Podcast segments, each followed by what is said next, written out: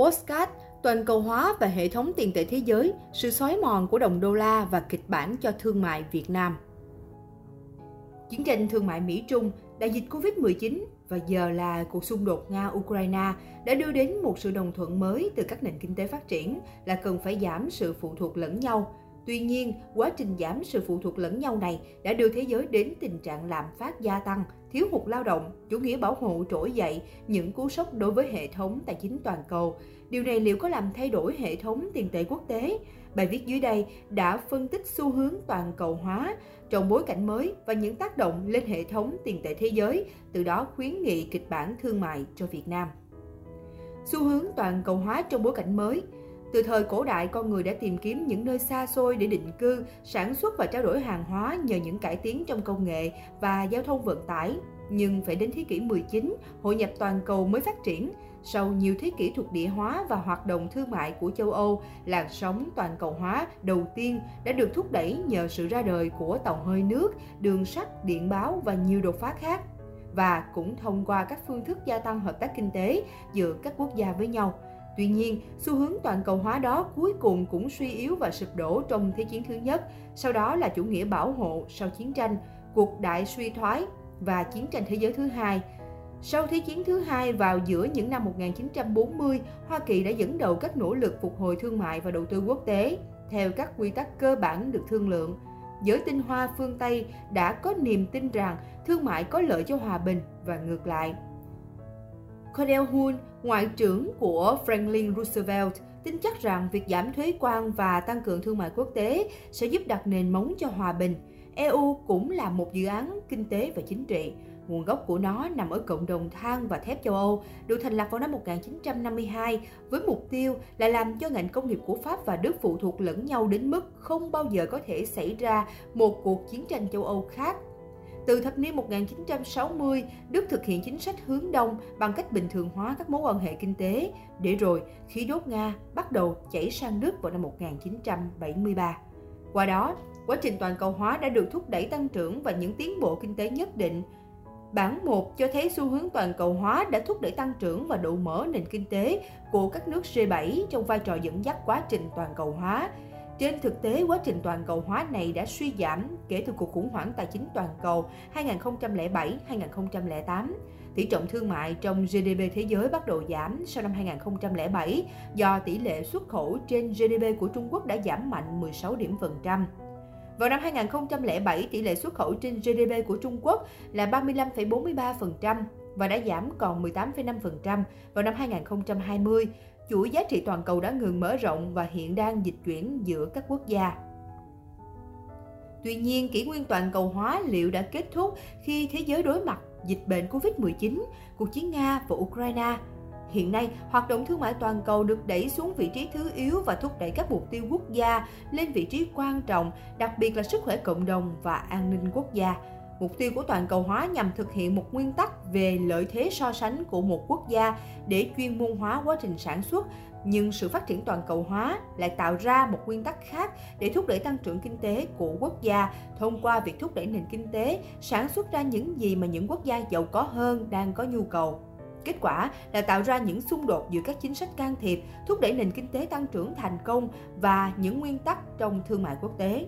Ngày nay, với sự trỗi dậy của Trung Quốc trở thành một đối thủ địa chính trị và cuộc xung đột Nga-Ukraine cạnh tranh chiến lược của Mỹ trong lựa chọn an ninh quốc gia hơn là lợi ích hợp tác kinh tế quốc tế. Điều này đặt thương mại toàn cầu dưới hai kịch bản. Một, kịch bản tồi tệ và ít được mong đợi của những thập niên 1930 khi một nước, nhóm nước rút lui khỏi quá trình sản xuất. 2. Một kịch bản cho khả năng ít tồi tệ hơn chính là quyền lợi tối cao của địa chính trị vẫn được duy trì, nghĩa là chiến tranh thương mại, các biện pháp trừng phạt kinh tế sẽ trở thành một đặc điểm nổi bật trong thương mại và tài chính toàn cầu.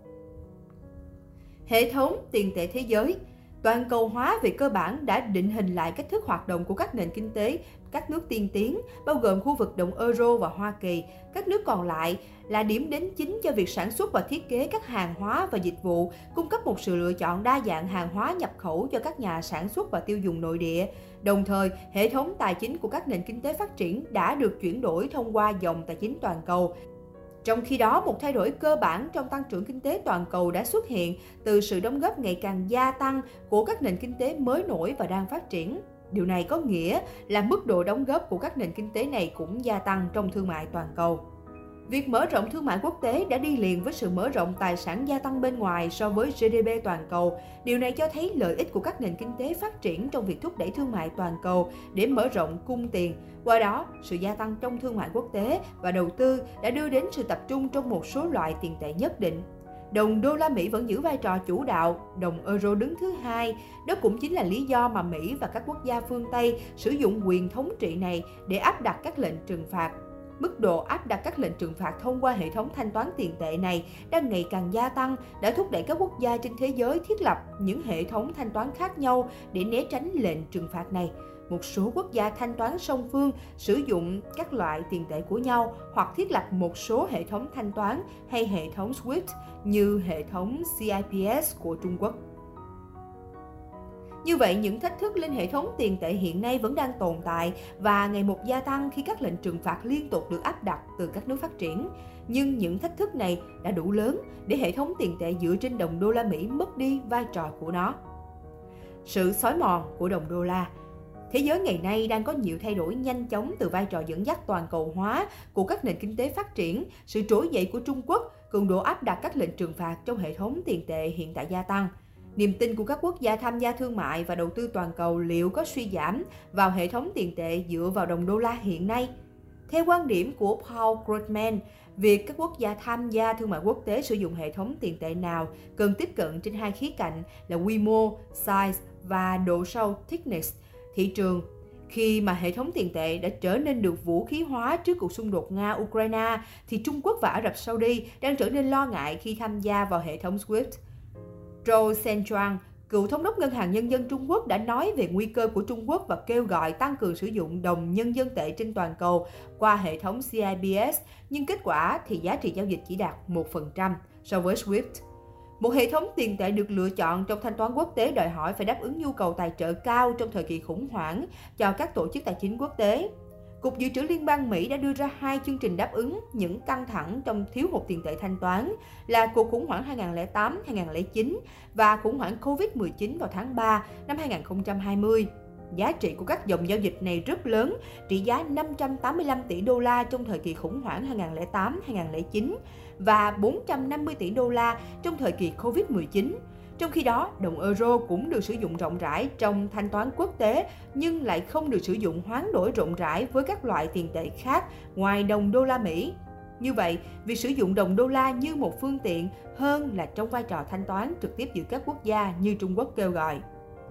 Gita Gopinath và Jeremy Stein đã mô tả một vòng phản hồi khác liên quan đến định giá.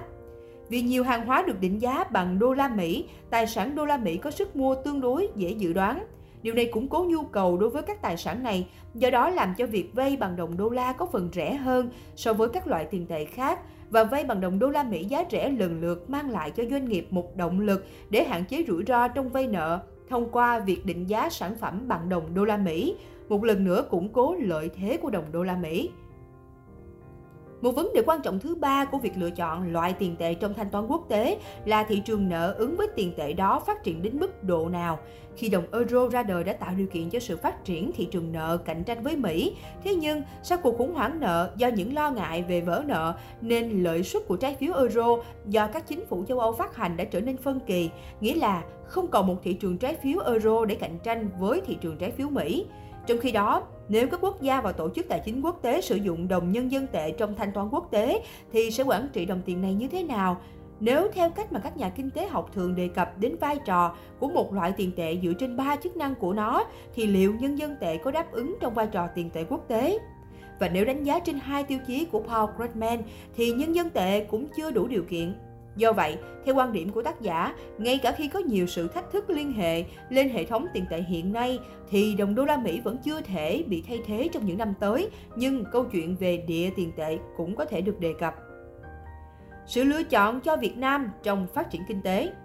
Kịch bản đầu tiên trong thương mại toàn cầu sẽ tạo ra những tổn thất kinh tế rất lớn mà trong đó các quốc gia lớn đang kiểm soát tình huống trong việc quản trị những xung đột và Việt Nam nên nghĩ về một kịch bản thứ hai. Theo đó, Việt Nam nên đạt được sự cân bằng giữa lợi ích quốc gia và yêu cầu của toàn cầu hóa, nghĩa là Việt Nam tranh thủ sự dịch chuyển chuỗi cung ứng để thu hút đầu tư, thúc đẩy mô hình tăng trưởng kinh tế từ hoạt động xuất khẩu theo cách tiếp cận sản xuất các sản phẩm theo nhu cầu của các nền kinh tế phát triển và với chiến lược này thì không tránh khỏi những tác động bất lợi từ hoạt động thương mại toàn cầu mà các nền kinh tế lớn áp đặt. Việc quản trị các mối quan hệ này với các nước lớn trong thương mại toàn cầu là rất quan trọng trong chiến lược đa dạng hóa thị trường. Do vậy, bước đầu tiên phải tạo ra sự cân bằng trong thương mại quốc tế giữa các nền kinh tế để tránh những thiệt hại do những lệnh trừng phạt đơn phương gây ra xem toàn bộ bài nghiên cứu toàn cầu hóa và hệ thống tiền tệ thế giới, sự xói mòn của đồng đô la và kịch bản cho thương mại Việt Nam tại kỷ yếu hội thảo, định hình lại hệ thống tài chính toàn cầu và chiến lược của Việt Nam lần 2, tác giả tiến sĩ Đinh Thị Thu Hồng, tiến sĩ Lê Đạt Chí, khoa tài chính, trường kinh doanh UEH, đây là bài viết nằm trong chuỗi bài lan tỏa nghiên cứu và kiến thức ứng dụng từ UEH với thông điệp Research Contribution for All, nghiên cứu vì cộng đồng,